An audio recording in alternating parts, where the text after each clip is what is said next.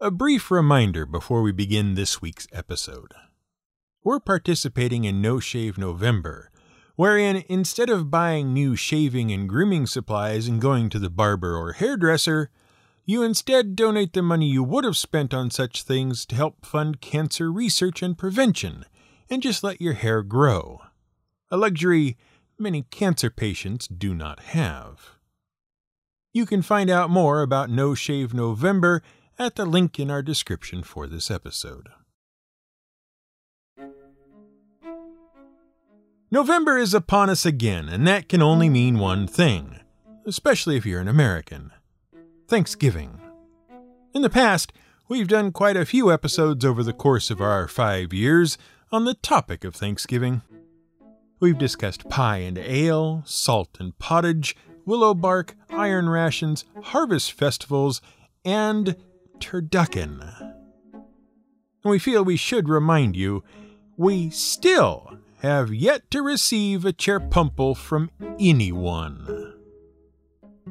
As you can see, there's been a fair amount of focus on the more food oriented parts of the celebration. While it is definitely true that you'll see a greater selection of tasty comestibles during the holidays, it does leave out a few other important aspects of Thanksgiving, and holidays in general, which are more than worth equal consideration. Because were it not for the contributions these other elements make to the end result, the plates full of turkey, potatoes both sweet and mashed, stuffing, biscuits, gravy, and strange little gray green Brussels sprouts wouldn't even be around for you to enjoy in the first place. In fact, were it not for the contributions made by the various devices to be found in most kitchens, we'd still be gnawing raw meat from the bone and wondering why we kept dying at 30 when we couldn't chew our food anymore. Kitchens are interesting, especially at holiday time, but even more so on a day to day basis. Within their walls, various mothers, occasional fathers, and a whole host of folks who fancy themselves chefs, whether they deserve it or not, ply their trade in an effort to put food on the table for all who come into their domain. For that, we thank them, of course. But without the tools of their trade, where would they be? So that will be the focus of this month's episode. A close look at some of the tools to be found in the common kitchen, tools that, for one reason or another, we appreciate the development of when it comes to the end product, but often overlook as a development worth celebrating in themselves. And while we can't cover everything all in one go, or even over the course of an entire month, we will stop to take a look at some of the more significant developments that have come down to us throughout history, leading to the final, refined, and perfected product sitting on your counter right now. Except, if the history of cookware and utensils has taught us anything about anything, it's that no kitchen tool is ever in its final, refined, and perfected form. Throughout history, we're constantly changing, adapting, and adjusting the tools we use to prepare our meals to better fit not only the sorts of meals we produce and the people who produce them, but also the consumers of those meals. Even the process of cooking itself has been adapted over the years as mankind has changed from the earliest folks scrounging for survival around a barely guttering fire to today's modern city dweller ensconced in the gleaming white kitchen of marble and stainless steel. And so, we'll start off with the most basic and fundamental part of meal preparation of them all to borrow a quote from one of our favorite TV chefs, Alton Brown heat plus food equals cooking. And sure enough, when you look at the history of applying heat to food, it really hasn't changed that much for most of its history. It's only relatively recently that the majority of the world moved away from first principles and started jamming things into ovens instead. This is GM Word of the Week, and I'm Fiddlebag. We're already in trouble. See, we used the word oven when we might have meant the word stove. The problem is, even though most folks use the two words interchangeably to mean the same thing, they actually mean two distinct things. The reason they get used one for the other is that by modern custom, any device that contains a stove is often called an oven, and vice versa. The dictionary is no real help here except to explain that the word stove indicates that the fuel used to produce the heat is burned or consumed in the stove itself, while an oven is just a chamber used for baking, heating, or drying. So we suppose that means a stove can be in an oven, as an enclosed source of heat within the cooking chamber, and an oven can be in a stove, as an enclosed cooking chamber around which the source of heat is built. In either case, the oven itself is not the source of heat, merely the place set aside for the heat to do its work. To complicate matters more, you can certainly cook on a stove without the need for an oven. But an oven needs some source of heat in order to work. So you can see how it all got kind of confusing, and people who weren't extremely pedantic decided one name was as good as the other and started calling stoves ovens and ovens stoves. And let's move on now, shall we? Stoves make their own heat, ovens don't. There. Just don't look at your oven stove too closely and we'll all be fine. Of course, the earliest source of heat by which cooking could have been done was the open fire. For some reason, lots of folks like to imagine that the invention of cooking involves some random caveman dropping a piece of raw meat in a random fire, which they were already using for light and warmth. But we think there is a different and far more likely way the whole process was more or less discovered.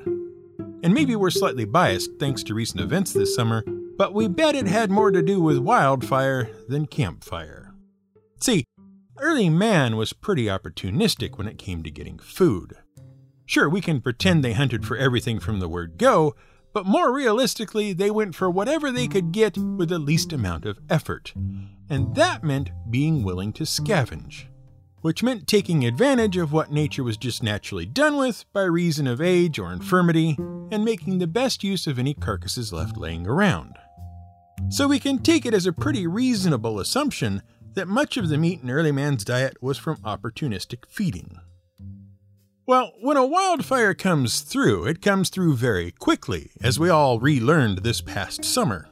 Animals don't always have the time or the ability to get out of the way and seek safety, which means they often die.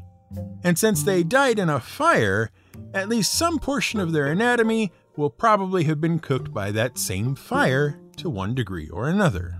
We're not saying there were whole roast pigs just laying around for the taking, but certainly some portions of some pigs who died in the blaze will have been affected by the heat of the fire in a way that could be described as cooked.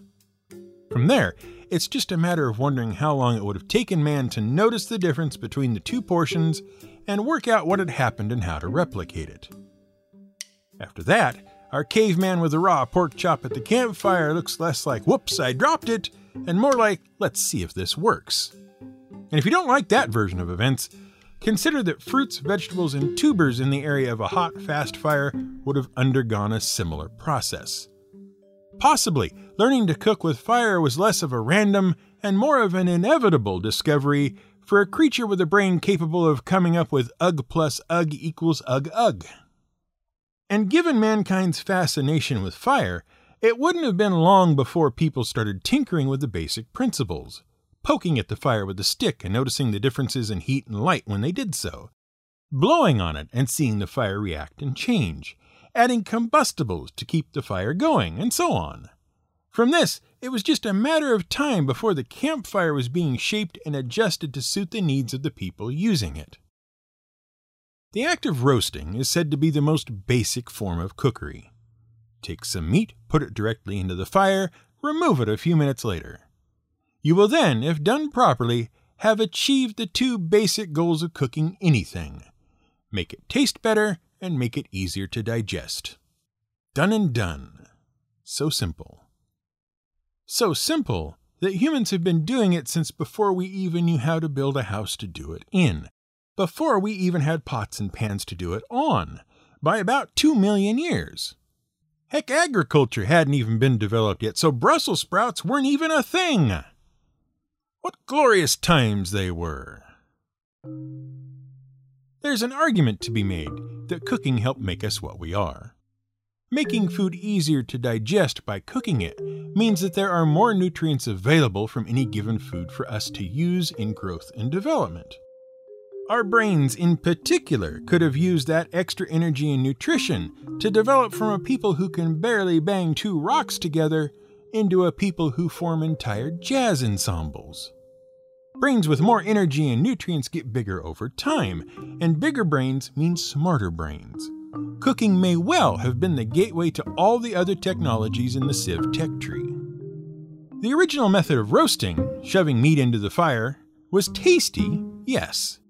But that was mostly due to the fact that our bodies developed to like the taste of fat because fat means extra resources and energy, and you certainly got a nice, greasy piece of meat from in fire roasting. What you also got was a tough piece of meat because roasting this way is too fast. There's no time for the meat to break down properly and tenderize as it overcooks rapidly. What was needed was a way to keep the meat out of the fire and let it cook properly over a longer period of time.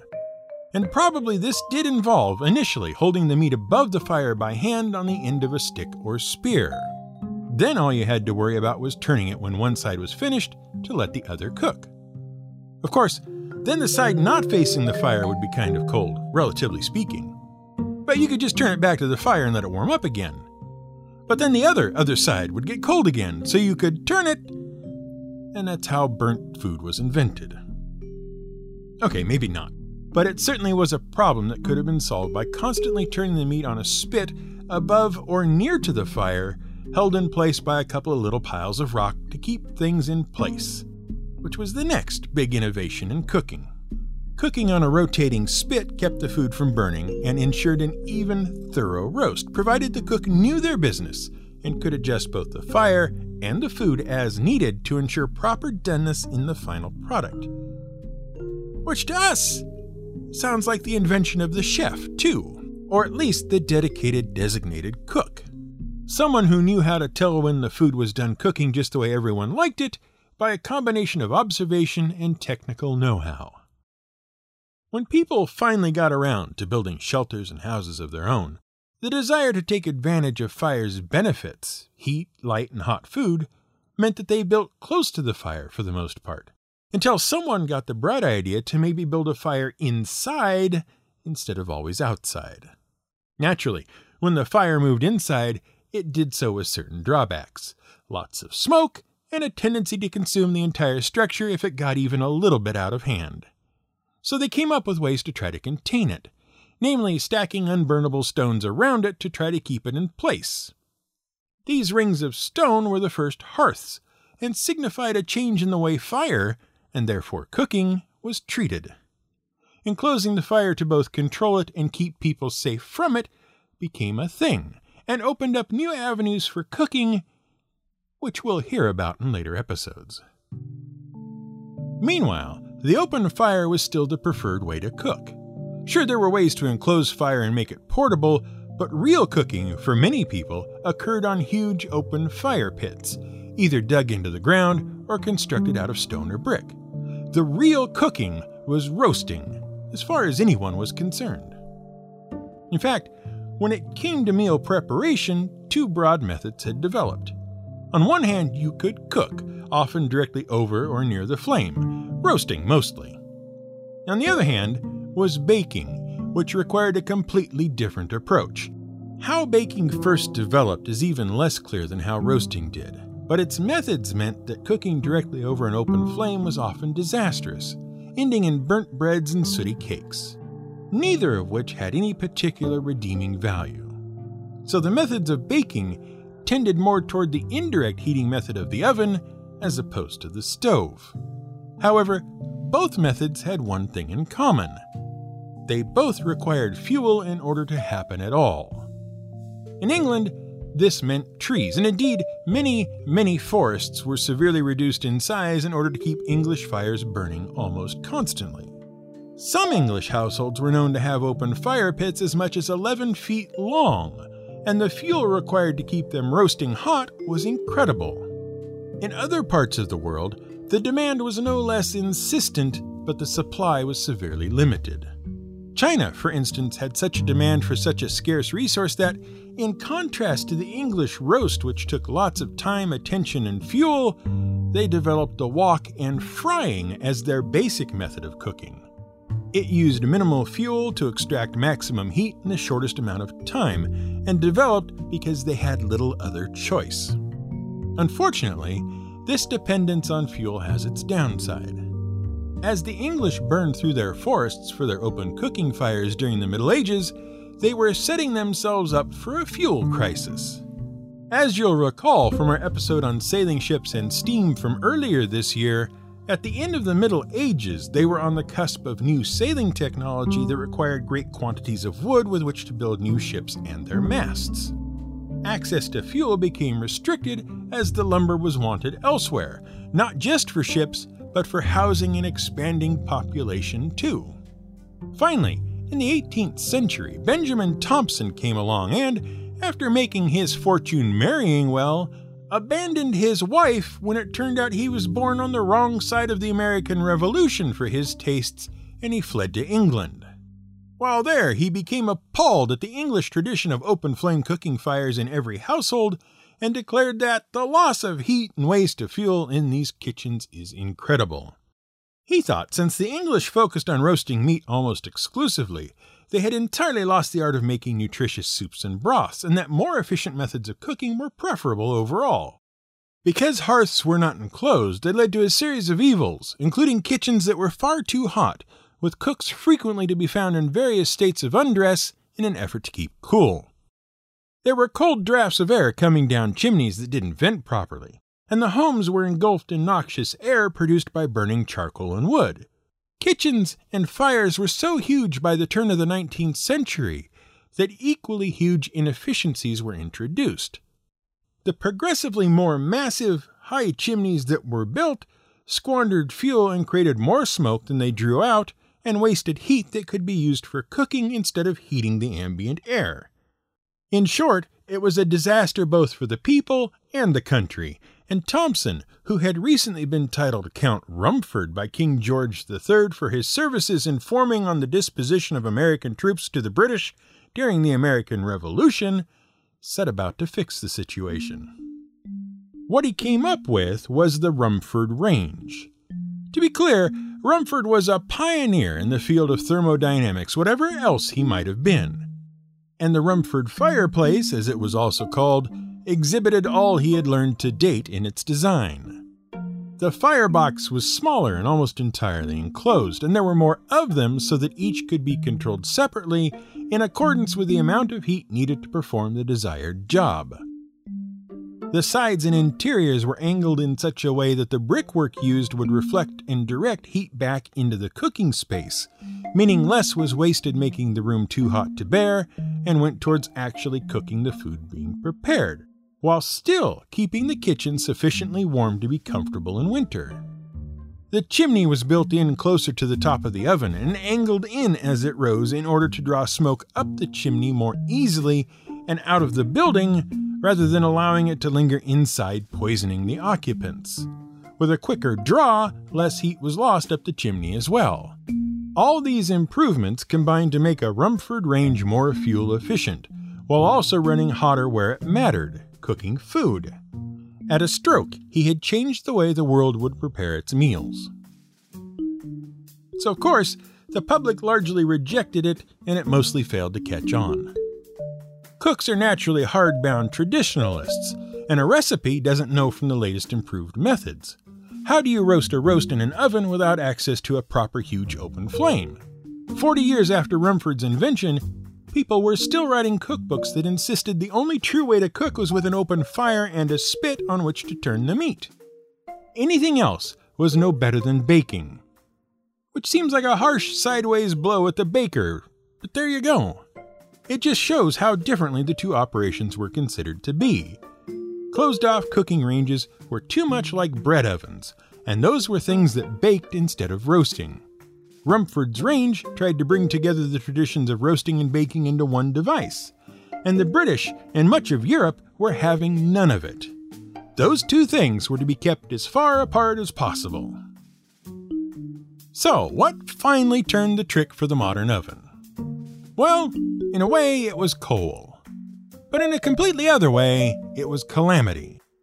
Remember that Britain had severely restricted the use of wood, reserving much of it for the building of ships, which meant regular fuel had to be found elsewhere?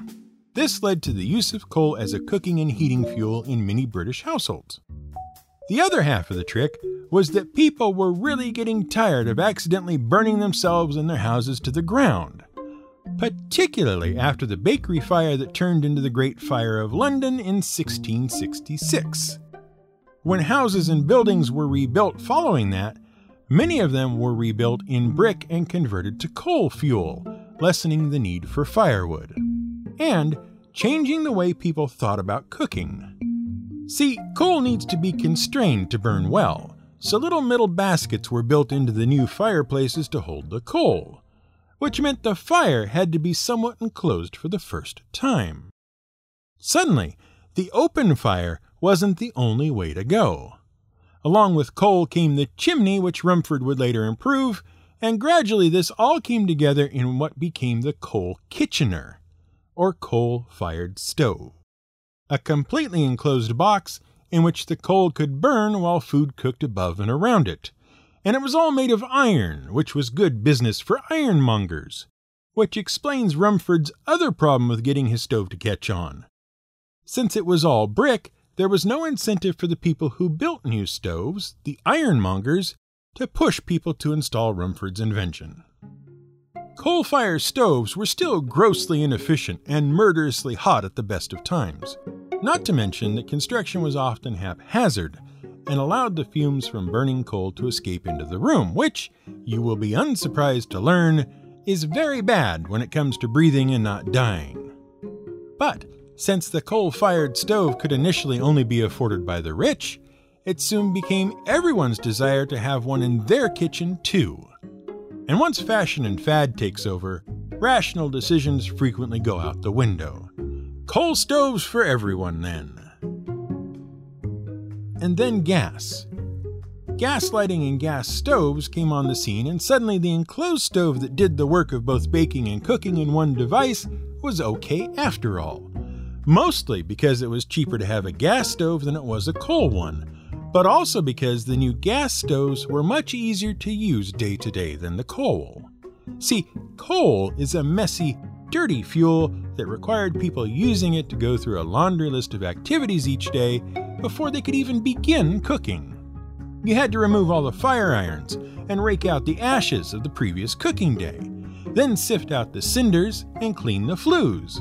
You needed to degrease the stove itself and polish all the steel in order to keep things from rusting and gunking up, and then wash the stove top itself before returning everything to where it had been before. Then, of course, you had to dust everything down all over again to remove the coal ash and dust that had settled on it while you were cleaning. And this had to happen every day in order to keep the stove in working order, cooking well, and prevent uncontrolled fire. By contrast, gas was easy. You just turned it on and got to cooking. And after that, there was no going back. When electricity became the latest thing, electric ovens came along too. And when microwaves became a thing, microwave ovens. No, wait, do not put that turkey in the microwave. Do not! What a terrible idea. When that turkey slides out of the oven, all crisp and moist and golden brown and delicious, don't forget to give thanks for a proper oven as well.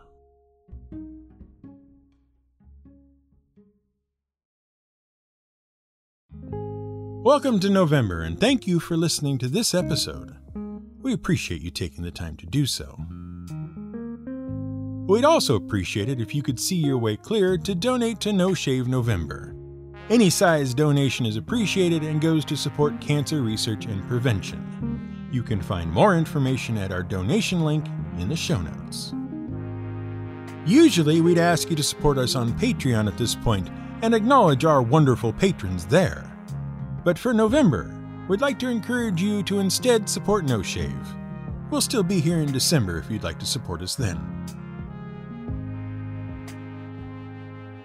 This episode was researched, written, and produced by Brian Casey, who comes from a long line of bakers and cooks. Music was provided by Blue Dot Sessions. I can't remember ever cooking food to impress a woman. The idea is quite cheesy and sort of makes my skin crawl. But I sometimes make a special effort to impress my cats.